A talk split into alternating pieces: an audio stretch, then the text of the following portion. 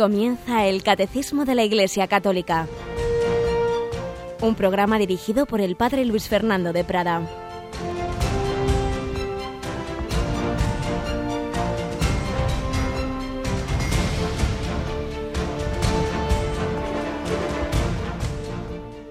Buenos días, querida familia de Radio María. Aquí seguimos en este día profundizando, recibiendo esta doctrina de la Iglesia, que es la doctrina, la revelación de Dios, es lo que Dios nos ha ido enseñando a lo largo de los siglos, de los milenios.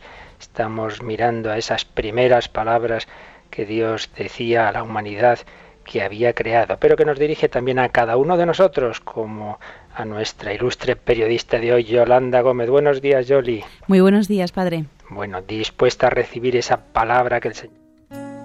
Sí, sí, sí, aquí estamos dispuestos. Muy bien, pues nada, recordamos antes de entrar en nuestro comentario que quien entre en nuestra página web puede, y le, y le pedimos que lo haga, pues eh, pinchar en el enlace donde pone encuesta para votar esos 10 programas que más os puedan ayudar, que más os puedan gustar. Nos viene siempre bien conocer las, las opiniones de nuestros oyentes.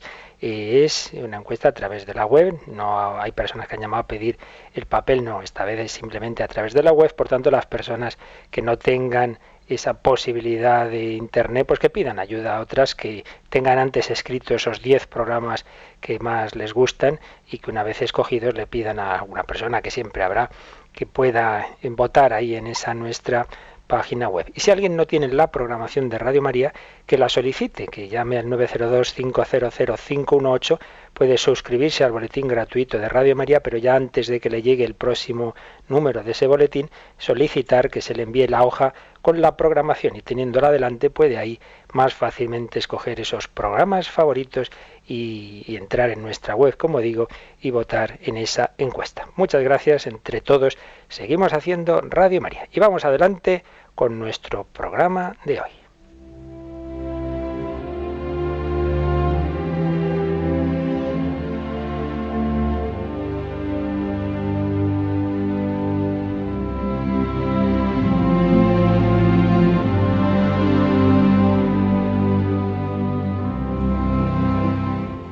Vamos a terminar de leer el capítulo 7 o fragmentos de lo que decía el cardenal Van Tuan en el capítulo 7 de Testigos de Esperanza, este librito que recoge aquellos ejercicios espirituales que este santo obispo vietnamita dirigía a Juan Pablo II y a la Curia Vaticana en el año 2000. Y precisamente está hablando de la palabra de Dios, de acoger y vivir la palabra de Dios. Contaba de aquel profesor del seminario que llevaba colgada al cuello en una cajita, llevaba un pequeño Nuevo Testamento como signo de esa veneración por la escritura. Pero sigue diciendo Monseñor Bantuan, cuando yo estaba en la cárcel escribí, observa una sola regla, el Evangelio. Esta constitución es superior a todas las demás. Es la regla que Jesús dejó a sus apóstoles no es difícil, complicada o legalista como las demás. Al contrario, es dinámica, suave y estimulante para tu alma. Un santo alejado del Evangelio es un santo falso. En las palabras que él mismo escribía en uno de esos días de su larguísimo cautiverio, casi 15 años, en los campos de concentración. Y seguía reflexionando ante Juan Pablo II. La palabra de Dios, al entrar en nosotros, denuncia el modo de pensar y de obrar humano y nos introduce en el nuevo estilo de vida inaugurado por Cristo. Quien vive el Evangelio puede llegar con Pablo a tener la mente de Cristo. Adquiere la capacidad de leer los signos de los tiempos con la misma mirada de Cristo y así incide con creatividad en la historia. Experimenta la verdadera libertad, la alegría, el arrojo de la coherencia evangélica encuentra una confianza nueva en el Padre, una relación de auténtica y sincera filiación y a la vez una actitud concreta y efectiva de servicio hacia todos. Fijaos que dice que quien medita y vive el Evangelio adquiere la mirada de Cristo. Precisamente la encíclica Lumen Fidei del Papa Francisco aunque preparada en buena medida por su predecesor Benedicto XVI, dice que la fe es eso, ver la realidad con los ojos de Cristo. Pero seguía escribiendo Monseñor Bantuán, sin embargo no basta con acoger y vivir la palabra de Dios, ha de ser compartida también. Lo hacemos en la catequesis, en las homilías, en la predicación de los ejercicios. Lo que tal vez no siempre hacemos es dar el fruto de la palabra. La palabra es una semilla sembrada en nuestra vida. La tierra buena no devuelve la semilla, sino el fruto. Igualmente deberíamos comunicar no solo nuestra reflexión sobre la palabra de Dios, sino lo que ella ha obrado una vez acogida en la tierra de nuestra vida. ¿No es verdad que son más creíbles los testigos que los maestros? ¿O estos, los maestros, sí son también testigos?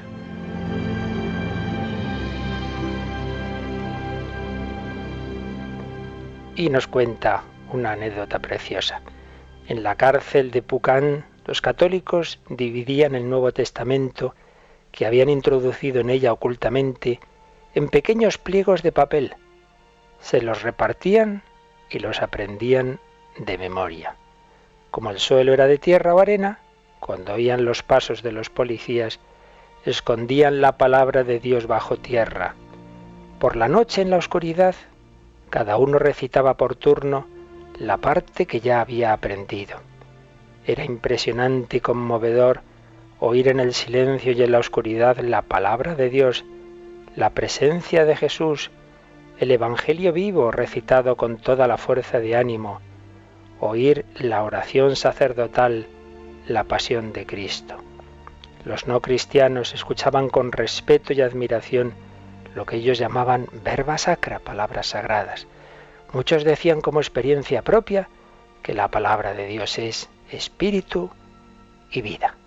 Fijaos Qué bello. Esto está escrito no en el siglo segundo, tercero bajo el Imperio Romano. Esto es de los años 70, 80, no hace nada.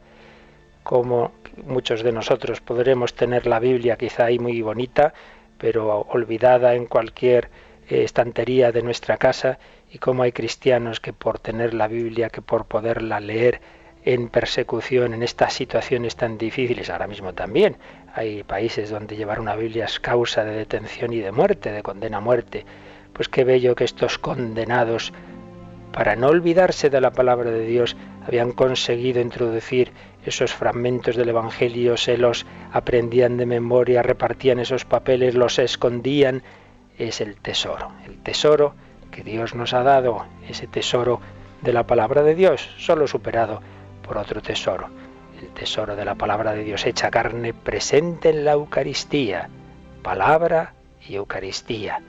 Grandes caminos de revelación de Dios nuestro Señor, pues que sepamos aprovecharlos, que hoy también nuestra vida esté guiada por esa palabra de Dios para ver la realidad con los ojos de Jesús.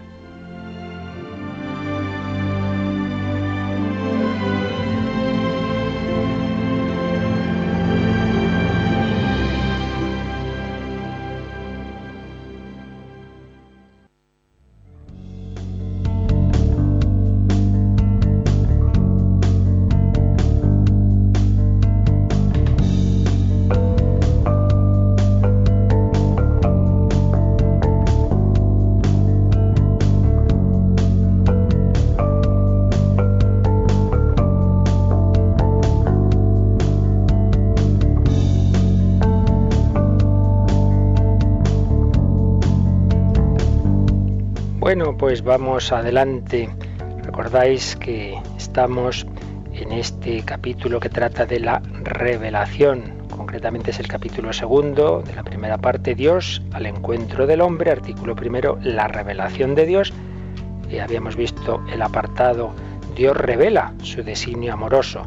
Dios no solo nos ha creado, sino que nos ha dirigido su palabra personal, nos ha para ello elevado a su nivel, nos ha dado la gracia de Dios, la vida divina, y nos ha dado esa posibilidad de conocerle no solo con nuestras fuerzas naturales, con nuestro entendimiento, con nuestra razón y voluntad, sino también que esa alma elevada por la gracia de Dios puede conocer a Dios de una manera sobrenatural, por encima de las fuerzas naturales. Y decíamos que esa comunicación de Dios, esa revelación de Dios tiene un primer momento, esa revelación primitiva, puesto que los primeros hombres, llamados por la escritura Adán y Eva, a ellos Dios ya les da esa comunicación de la vida divina, Dios les eleva a su gracia y Dios les habla. Todo ello aparece con un lenguaje, ya sabemos que es simbólico, pero no por ello que hable de falsedades, sino que es una manera de expresar con, con, símbolos y mitos unas realidades concretas, que es esa elevación de los primeros hombres a la vida divina y ese diálogo de amistad de Dios con ellos. Pero ellos rompieron esa amistad y a pesar de esa ruptura, Dios va a seguir hablando a la humanidad. Vamos a recordar el último número que leíamos ayer, el número 55 para empalmar con él. Así que, Yolanda, si te parece, releemos el 55 del Catecismo. Esta revelación no fue interrumpida por el pecado de nuestros primeros padres.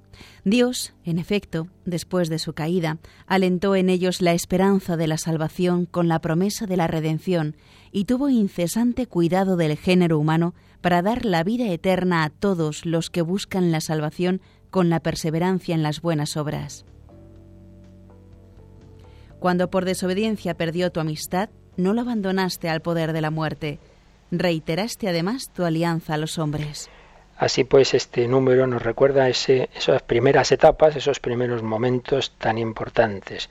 Dios ha elevado a los primeros hombres a su amistad, pero sabemos, bueno, el relato de la creación está hecho dos veces, distintas formas, capítulo 1 y 2 del Génesis, pero luego en el 3 se nos habla de esa caída, de, esa, de ese pecado original. Pero la palabra de Dios, después de ese pecado original, tras haber hecho caer en cuenta al hombre y a la mujer de lo que han hecho y de las consecuencias de lo que han hecho, es una palabra de esperanza. Dios alentó en ellos la esperanza de la salvación. Debemos decir, porque el otro día mismo teníamos una llamada, Yolanda, que cogiste tú y que teníamos aquí pendiente, con muchas dudas sobre la escritura, etcétera, que decir que es muy difícil interpretar bien la escritura y sobre todo el Antiguo Testamento. Tenemos que ser conscientes de que estamos hablando a veces de libros de hace más de 3.000 años, por lo menos en sus orígenes orales más incluso, más incluso.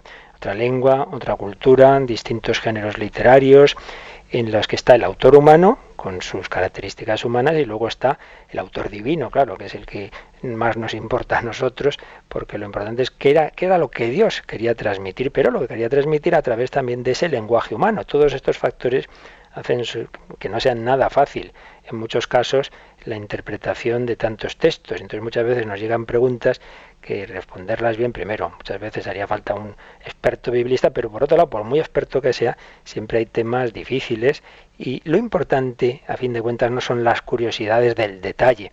Lo importante es Dios que ha querido decirle a la humanidad. Eso es lo que tenemos que quedarnos, no con el detallito si esto fue de esta manera o fue de esta otra. Lo importante es la verdad que de ahí viene. De ahí el gran regalo que tenemos, lo hemos dicho muchas veces, en programas anteriores, el gran regalo que tenemos en la Iglesia con el don de su magisterio en las dudas e interpretaciones, que son infinitas, de tantos textos bíblicos, si no tenemos una palabra autorizada, una ayuda del Espíritu Santo, una asistencia que Jesús prometió a su iglesia, pues nos pasaría como a tantos grupos cristianos que sí, cogen la Biblia y tal, pero uno lo ha interpretado de una forma y al final salen miles y miles y miles de grupos que se dividen y subdividen, cada uno con su propia interpretación, porque les falta esa palabra eh, asistida por el Espíritu Santo que Jesús prometió a Pedro y a sus sucesores, y a los apóstoles y sus sucesores. Lo que atéis en la tierra quedará atado en el cielo. Y de ahí el regalo de este magisterio de la Iglesia sintetizado admirablemente en el catecismo. Entonces, sin entrar en detalles que además aquí sí sería imposible, porque esto sería todo un curso de Biblia. Pero bueno, hoy vamos a decir algunas de las ideas básicas y principales que tenemos que quedarnos de esas primeras etapas de la revelación. Primero, pues ya lo hemos dicho, Dios ha creado el mundo de una forma u otra, eso a nivel científico, le digan los científicos como sea, nosotros nos quedamos que Dios ha creado todo de la nada y que Dios ha dirigido todo a la creación del hombre, hombre que tiene cuerpo y alma y hombre al que eleva a la vida divina, hombre que comete un pecado, un momento de los inicios de la historia que llamamos pecado original, cuando hablemos del pecado y pecado original, explicaremos un poco más cómo fue esto. Y eso tiene unas consecuencias. El hombre quiso ser como Dios, tuvo en definitiva tener esto siempre en cuenta. Todo pecado, en último término, lo peor que tiene es la soberbia, es pretender ser yo Dios. No comeréis del árbol de la ciencia del bien y del mal, eso es un símbolo. El símbolo que es comer es asimilar, es decir, yo, yo soy aquí el dueño de algo. De comer del árbol de la ciencia del bien y del mal es en el fondo decir yo soy Dios, porque yo digo lo que es bueno y lo que es malo. Ese es el pecado. Y ese pecado lo cometemos todos cuando de una manera o de otra le decimos a Dios, yo sé mejor que tú lo que tengo que hacer para realizarme, para ser feliz. Tú dices que está mal hacer esto, pero yo lo hago. Pues en el fondo es como enmendarle la plana a Dios. Ese es el pecado original, en definitiva, es pretender ser como Dios, pero hecho por primera vez con unas consecuencias trágicas. Porque, ¿en qué se parece más el hombre a Dios en esa, en esa capacidad de dar vida?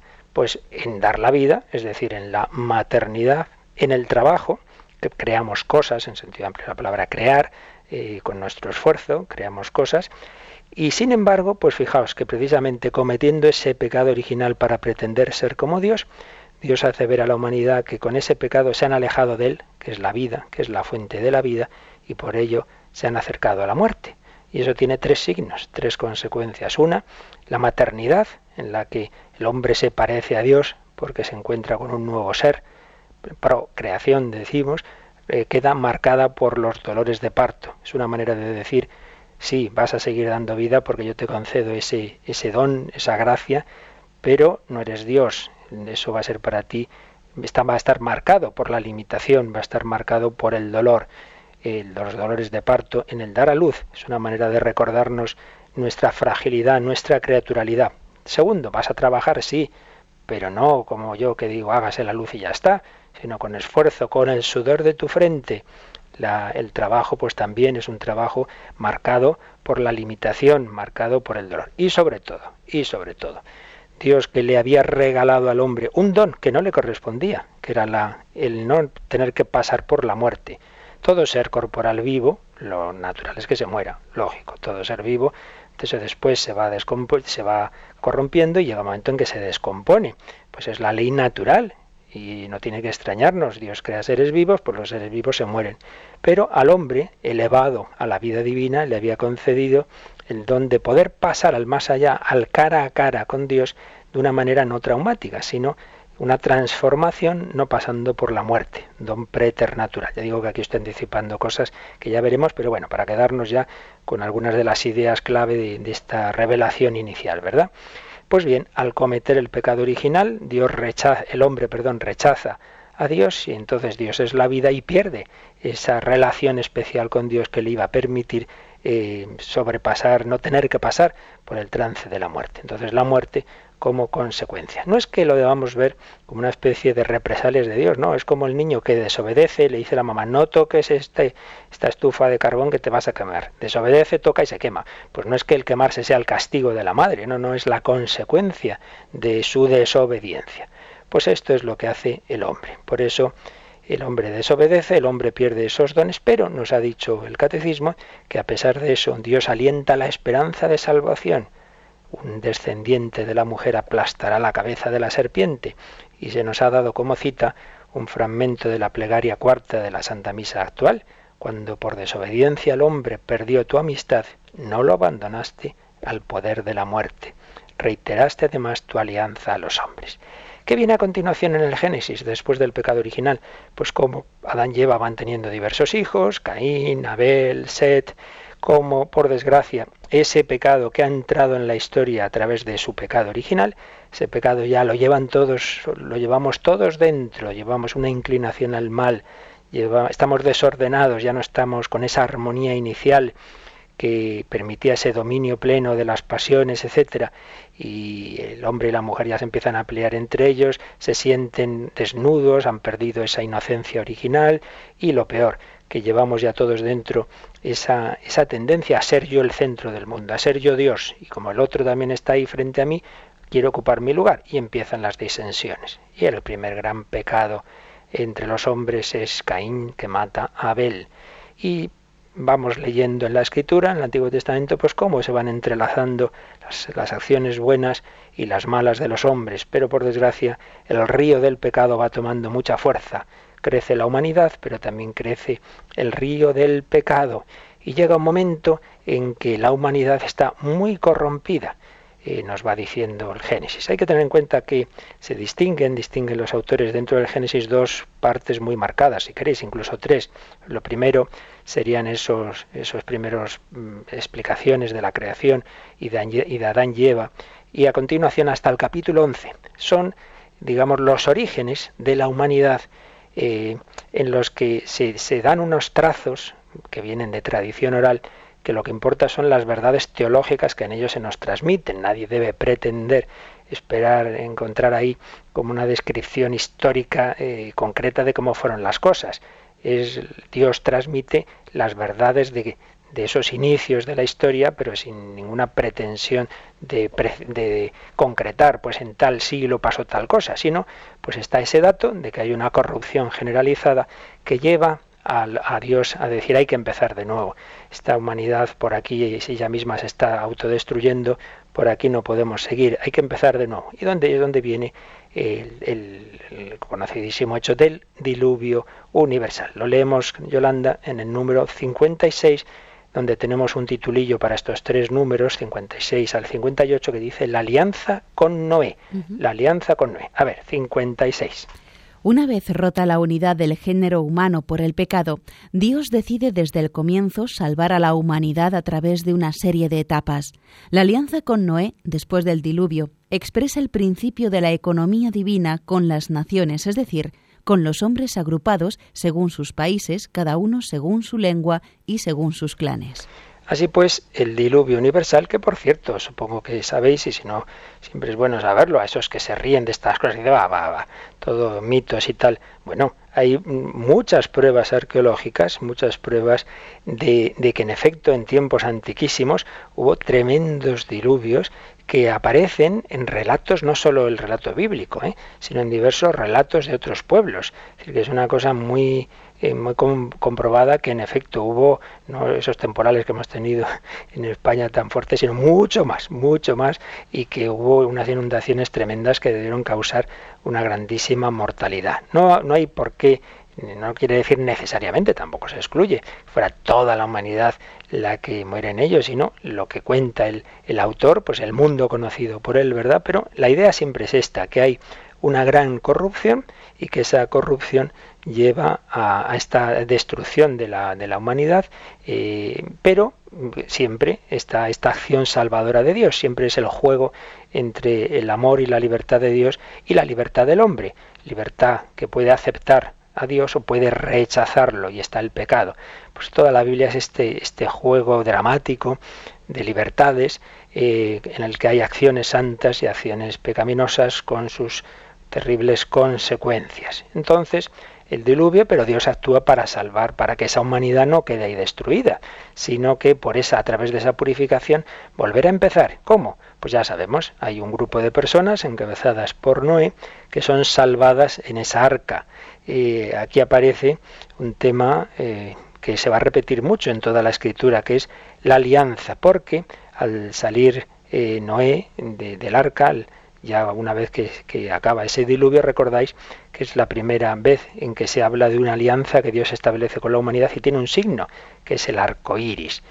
Y dice el catecismo que empieza la economía divina con las naciones, es decir, con los hombres agrupados según sus países, cada uno según su lengua y según sus clanes.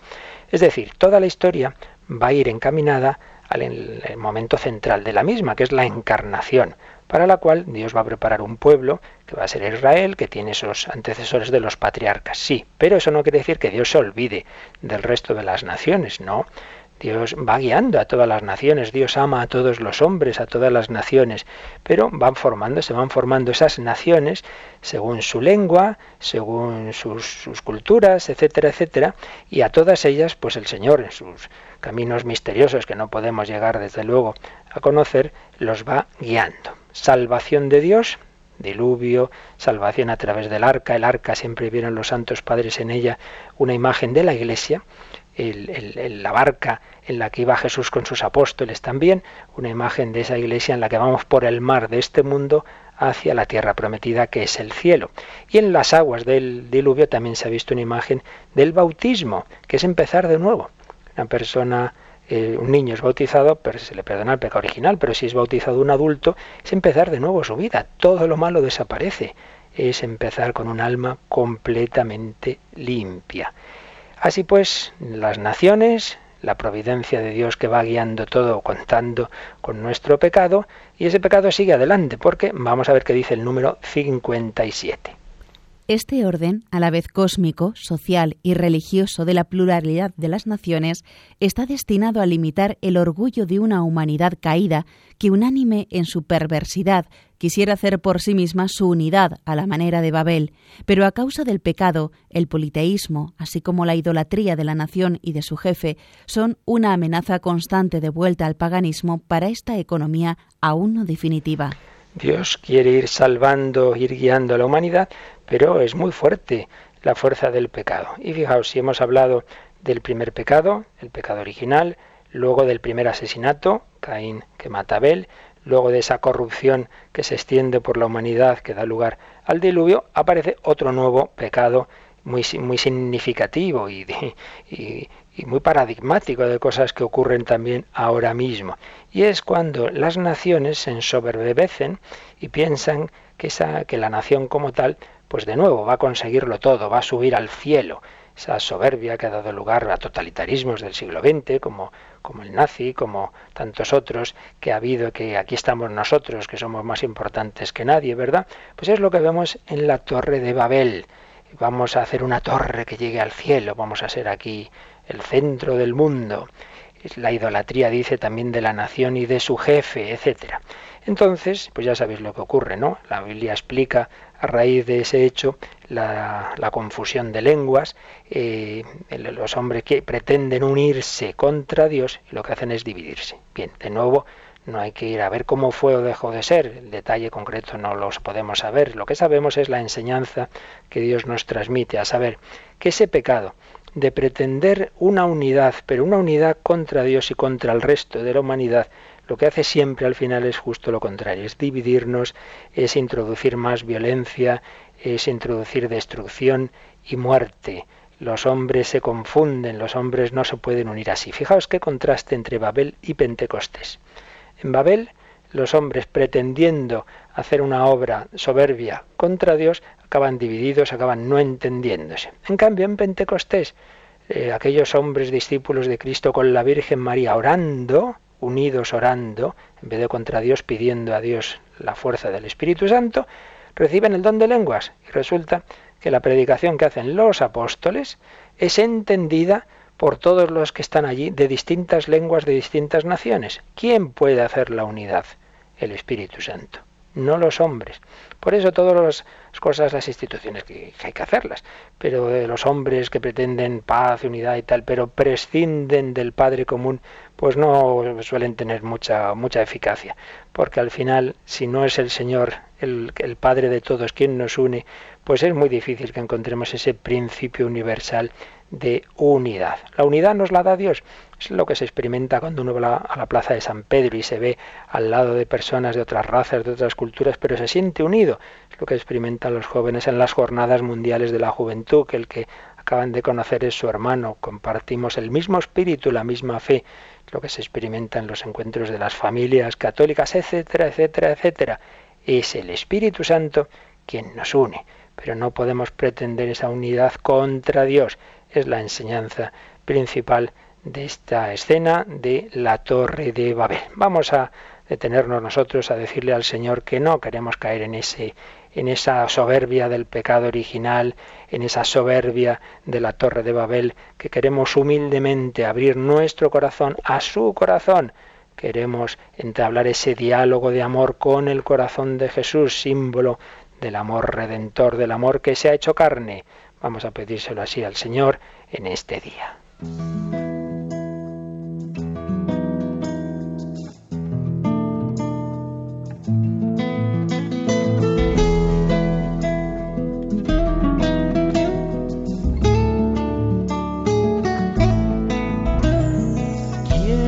hablar de un amor infinito que se vuelve hombre humillado. Quiero hablar de un amor apasionado.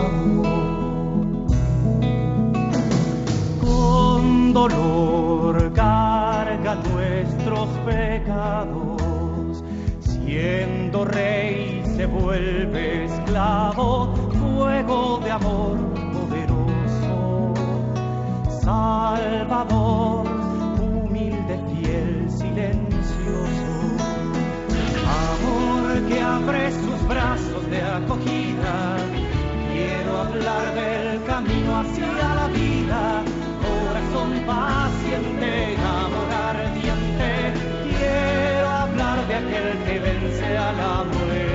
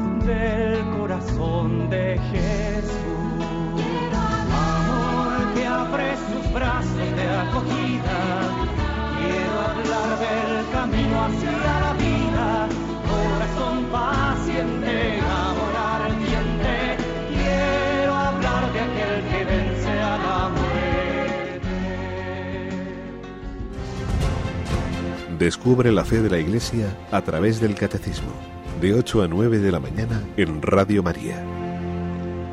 Pues sí, queremos descubrir esa fe de la Iglesia en el catecismo que sintetiza esas etapas de la revelación. Estamos recogiendo algunas de las enseñanzas. Decimos que cualquiera de estos puntos en profundidad, pues claro, es toda la carrera de teología, seis años de varias horas al diarias. Y aquí tenemos que hacer una microsíntesis quedándonos con lo más importante. Y estamos con las enseñanzas clave de esos primeros capítulos del libro del Génesis, en donde aparece en esa primera etapa, esas primeras etapas de la revelación. Y termina este apartadito, eh, Yolanda, con el número 58. La alianza con Noé permanece en vigor mientras dura el tiempo de las naciones hasta la proclamación universal del Evangelio. La Biblia venera algunas grandes figuras de las naciones, como Abel el justo, el rey sacerdote Melquisedec, figura de Cristo, o los justos Noé, Daniel y Job.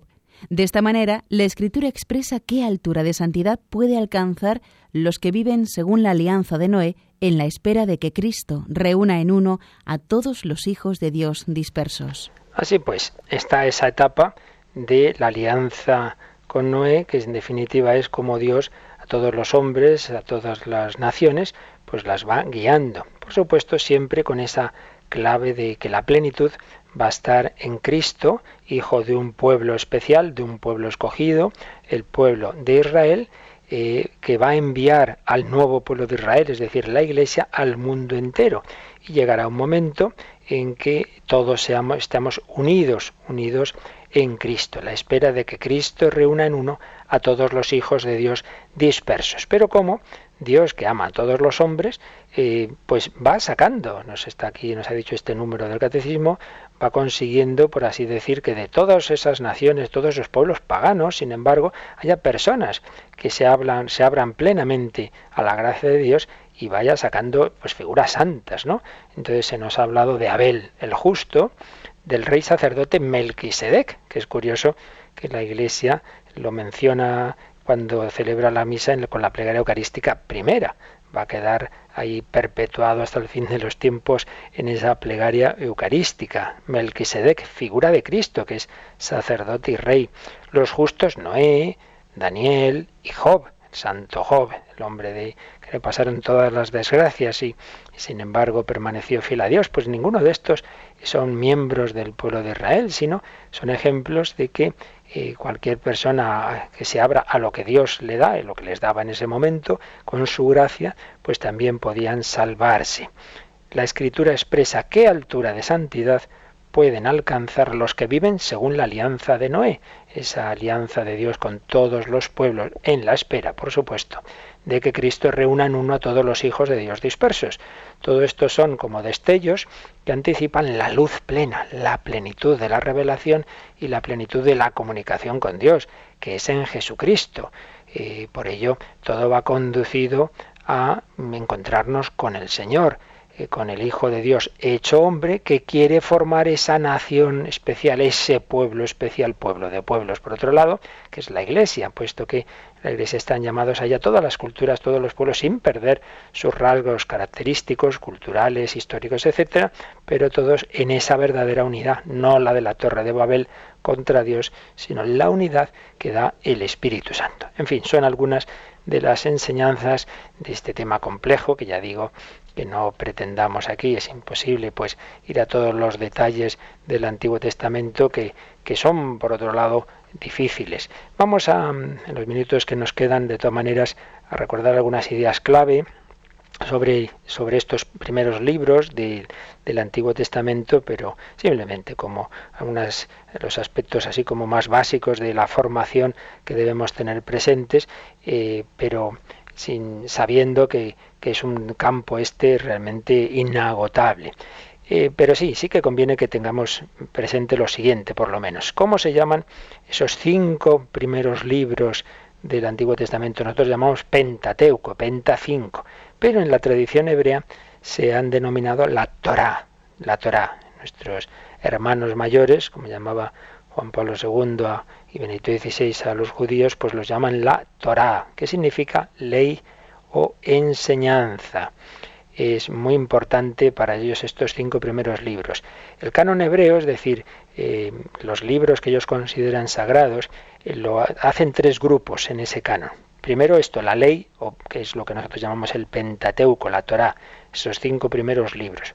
Luego lo que ellos llaman los profetas, pero ahí meten lo que nosotros consideramos libros históricos, profetas anteriores, es decir, desde Josué al segundo libro de los reyes y posteriores, y perdón, y hasta, hasta el segundo libro de los reyes, y luego lo que nosotros ya sí llamamos los profetas, profetas mayores y profetas menores. Ley, profetas y lo que llaman los escritos, es decir, el resto de la Biblia hebrea, donde están los libros sapienciales, donde están los salmos, etcétera. Pero siempre lo principal para ellos es la Torá, es la ley, es lo que nosotros llamamos el Pentateuco.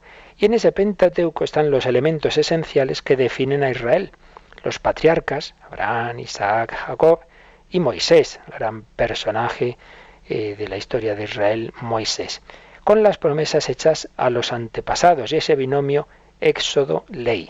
La salida de Egipto, fundamental el Éxodo, y la ley que Dios entrega a, Israel en el Sinaí. Y a estos elementos se le añade la historia de los orígenes, eh, que pone de manifiesto que el Dios de los patriarcas y el que sacó al pueblo de Egipto es el creador del universo. Es decir, Israel eh, reflexiona sobre su historia y con la iluminación del Espíritu Santo se da cuenta de que el que le ha liberado de Egipto es el mismo que creó el mundo y es el que guió a Abraham, Isaac y Jacob. ¿Cuáles son las ideas teológicas clave que tenemos que quedarnos de estos primeros libros del Pentateuco? Pues hay varias, varias ideas, varias eh, varias ideas clave que debemos siempre tener presente. Una, la elección, la elección. Dios actúa en la historia, Dios escoge, Dios elige. Si Jesús iba a llamar a, a los apóstoles, pues Dios va a actuar también eligiendo un pueblo. Un pueblo como instrumento de salvación para todos los demás. Igual que el Señor cuando escoge a los apóstoles no es porque diga, bueno, vosotros sois aquí los que recibís la gracia y los demás allá ellos. No, no, vosotros sois instrumentos para que los demás también reciban la salvación. Pues análogamente, Dios escoge a un pueblo, el pueblo elegido, el pueblo de Israel, pero no para que se quede él, que siempre fue la gran tentación, como aquí estamos nosotros y los demás allá ellos, sino como instrumento de salvación universal. Por tanto, clave de la elección bueno, pues una aplicación para nosotros. Cuando leamos, escuchemos lecturas que se habla de vocaciones, pues pensemos que también a mí Dios me da una misión, Dios también a mí me llama a la santidad, al apostolado, a la oración, al amor. Elección que siempre se funda en el amor gratuito. Dios escoge a Abraham, Dios escoge a Moisés, etcétera. Moisés que hace de mediador. Por tanto, una clave, la elección. Segunda, categoría teológica muy presente en toda la Biblia, en todo el Antiguo Testamento, es la promesa. Dios hace muchas promesas. Dios promete a Abraham una descendencia como las estrellas del cielo, como las arenas de las playas marinas. Dios le promete que aunque sea anciano y su mujer estéril va a tener esa descendencia. Dios les promete a los patriarcas la tierra de Canaán. Dios promete al pueblo al que saca de Egipto que va a llegar a una tierra prometida, etcétera, etcétera. Bueno, había habido ya una primera promesa, la que ya hicimos alusión antes, esa Adán lleva cuando pecan y sin embargo Dios les promete una victoria frente al mal. La descendencia de la mujer aplastará la cabeza de la serpiente. Un tercer concepto teológico fundamental es la alianza. Aparecen muchas veces alianzas entre Dios y el hombre. La alianza de Noé, la alianza de Abraham, la alianza en el Sinaí, la alianza. Bueno, pues una aplicación muy clara para nosotros. Esas alianzas iban preparando la nueva alianza, esa alianza que hemos establecido con Dios en Cristo, esa alianza que ha entrado en nuestra alma por el bautismo y esa alianza que debemos renovar cada día y sobre todo cada domingo en la Eucaristía, donde podemos recibir la sangre de la alianza nueva y eterna derramada por vosotros y por todos los hombres, por ti también, para el perdón de los pecados. Todas las alianzas del Antiguo Testamento miraban a la cruz, donde se iba a consumar la alianza entre Dios y el hombre sellada con sangre. Ya no con la sangre de animales, no ya con la sangre de, aquellas, de aquellos toros, etcétera, sino con la sangre de Cristo, la alianza. Otro cuarto concepto teológico muy presente es la ley, la ley, pero que no hay que verla como lo vemos en nuestra época, como una opresión, sino al revés, como un don de Dios, las orientaciones para poder mantener la alianza. Así pues, estas son las ideas fundamentales. Importa mucho menos los autores, de esto ha habido siempre muchas teorías, Moisés es el autor principal, pero bueno, luego hay muchas fuentes, una teoría que se extendió muchísimo, los cuatro autores del Génesis, que luego resulta que pasan los años y ya no están tan claras las teorías que hace años estudiábamos como segurísimas. Bueno, estas son cosas menos importantes. Lo, lo principal es que podríamos decir como género literario eh, de conjunto de todos estos libros sería el de una historia de la salvación. Es decir, no una historia como la actual de pretender el detalle de en qué año fue y exactamente dónde, sino el sentido de la historia como camino en que Dios ha ido actuando para salvarnos, para conducirnos al Salvador, para conducirnos a Jesucristo. Y dentro de esa historia de salvación, de ese género, digamos, global de, estos libros, pues hay a su vez pues todo tipo de géneros literarios. Hay etiologías, es decir, una forma narrativa que busca establecer el origen de un nombre, de un lugar, hay rituales, palabras sagradas, bendiciones, géneros informativos como listas de pueblos, informes de batallas. Por supuesto hay mucho lenguaje simbólico, imágenes mitológicas, a veces muy semejantes a las que se puede ver en otras culturas del Antiguo Oriente, pero siempre con esa característica donde se ve la acción del Espíritu Santo de que todo lo que se usa de otros pueblos es corregido y transformado a partir del monoteísmo. No se cae en, en las teorías de otros pueblos cercanos, pues de muchos dioses, o el maniqueísmo de que hay un dios bueno y un dios malo, la creación no es un conflicto cósmico, el diluvio no tiene lugar por un capricho divino, etcétera, etcétera, etcétera. eh, siempre pues lo que se aprovecha de otros, de otros pueblos, de otras culturas, es transformado por la fe en el único Dios, un Dios que es amor, un Dios que nos quiere salvar. Aparecen diversos códigos, diversas leyes, en fin, son, como decimos, libros complejos de, con muchos muchos, muchos fragmentos de distinto estilo, pero todos ellos nos van llevando a las ideas fundamentales que antes decíamos.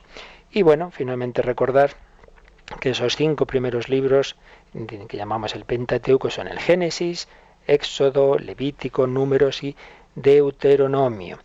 Eh, y que en el Génesis, pues como su nombre indica, es la historia de los orígenes, la historia de los orígenes de la humanidad, primeros once capítulos, y la historia de los antepasados de Israel, del capítulo 12 al 50. Al 50 relatos de los orígenes, denominados en hebreo Toledot. Los cinco primeros describen los orígenes del mundo, los cinco segundos Toledot, eh, los del pueblo hebreo. Este género literario pues quería eh, definir la pertenencia a una etnia y a un, pueblo y legitimar pues los límites del pueblo de Israel en el universo. Bien, esto era como lo veían los hebreos, pero nosotros nos quedamos con ese proyecto que Dios tiene sobre el mundo y sobre el hombre que se revela en una historia. Nada se resiste al poder de Dios. También se muestra esa cercanía amorosa de Dios, el Dios fiel a sus promesas, una fidelidad que aparece en toda la escritura. El hombre es infiel, el hombre peca, el hombre se aparta de Dios, pero Dios sigue siendo fiel. Dios reconduce una y otra vez esa historia.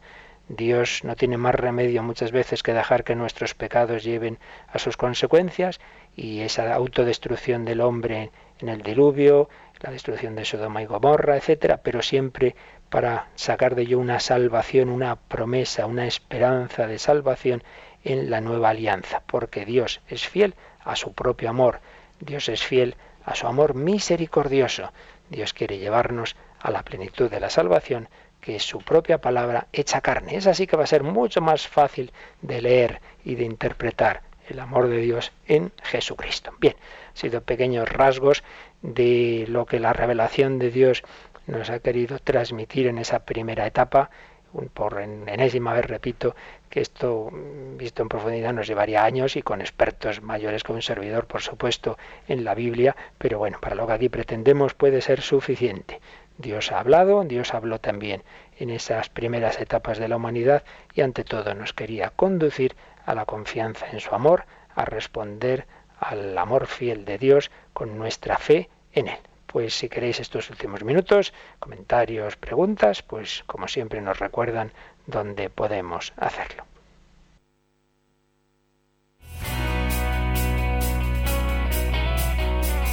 Participa en el programa con tus preguntas y dudas Llama al 91 153 8550. También puedes hacerlo escribiendo al mail catecismo arroba radiomaria.es. Catecismo arroba radiomaria.es.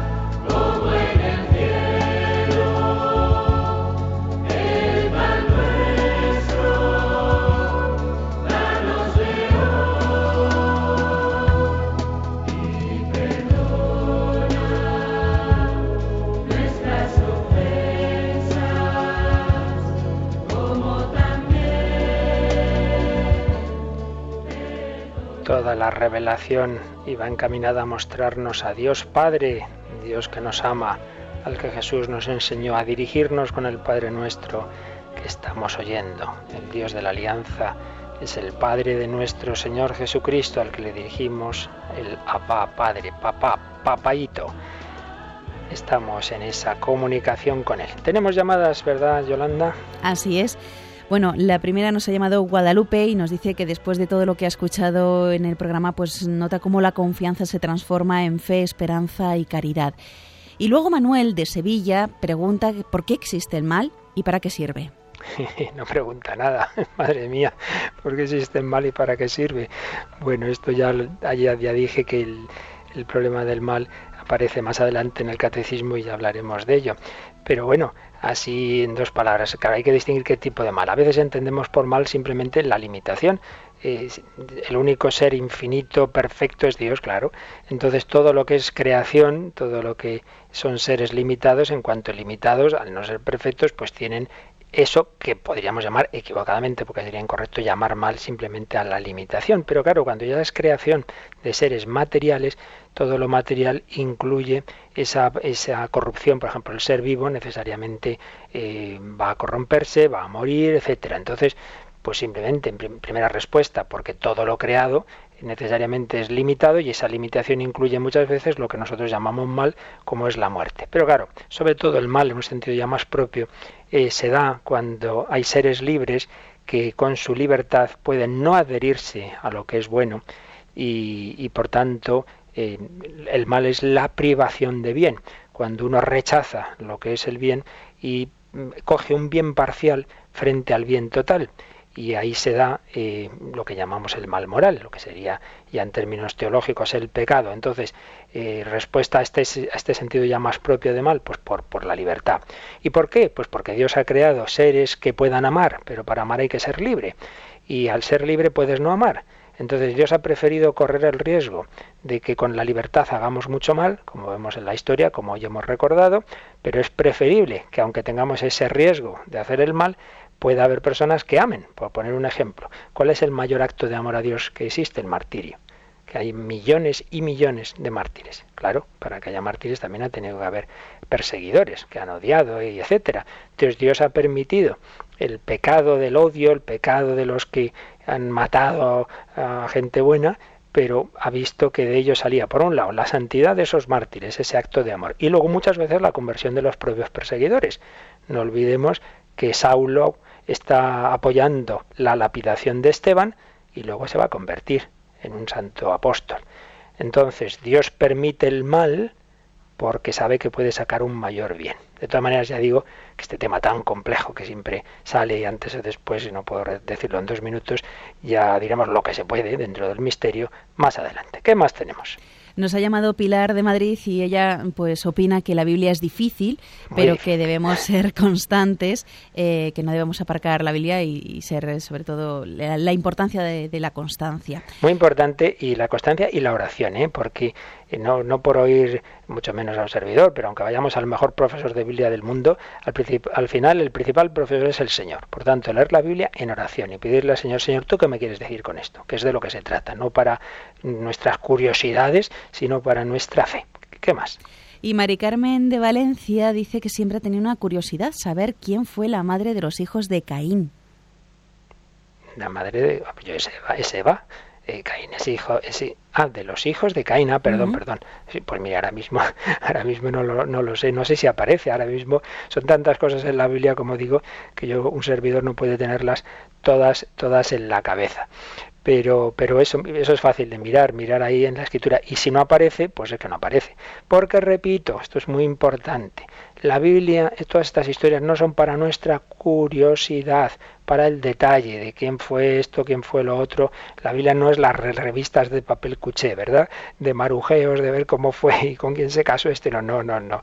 La Biblia lo que pretende es darnos una enseñanza para nuestra vida. Por eso lo que decía la primera comunicante me ha encantado. Si lo que hemos dicho realmente nos lleva a crecer en fe, en esperanza eso es lo que busca la Biblia. Lo que le decíamos al principio de aquellos cristianos vietnamitas perseguidos, ¿verdad?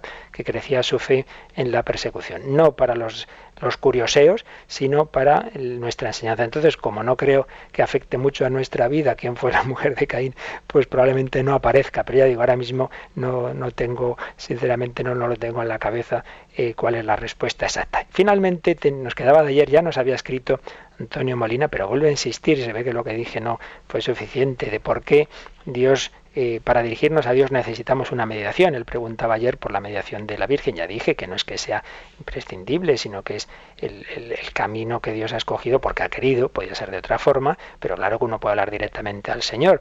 Y la mediación de Cristo, primero, porque Cristo es la palabra de Dios, y en ese sentido Dios siempre nos habla a través de su palabra, pero luego hecho hombre. Pues hombre, simplemente añadamos a lo que ayer ya dije lo siguiente.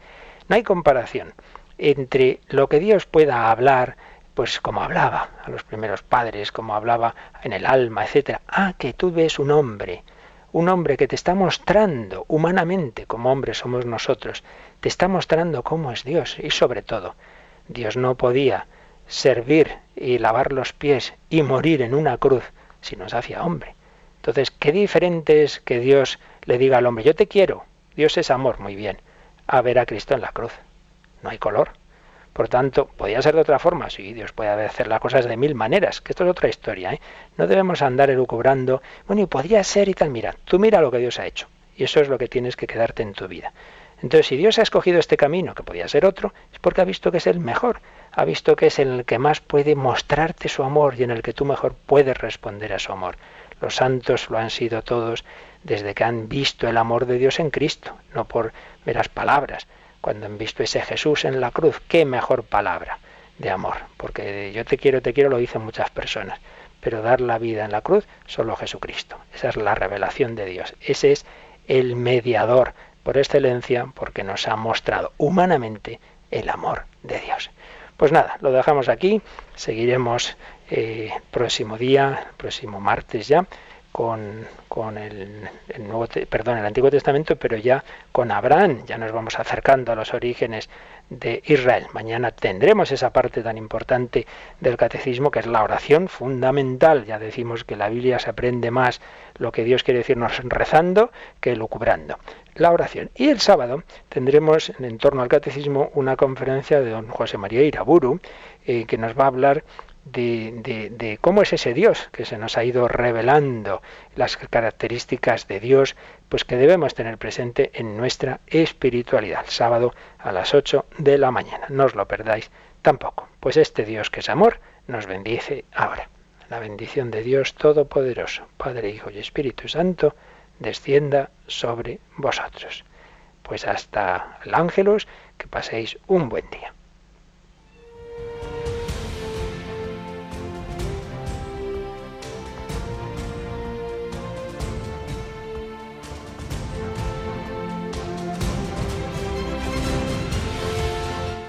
Han escuchado en Radio María el Catecismo de la Iglesia Católica, un programa dirigido por el Padre Luis Fernando de Prada.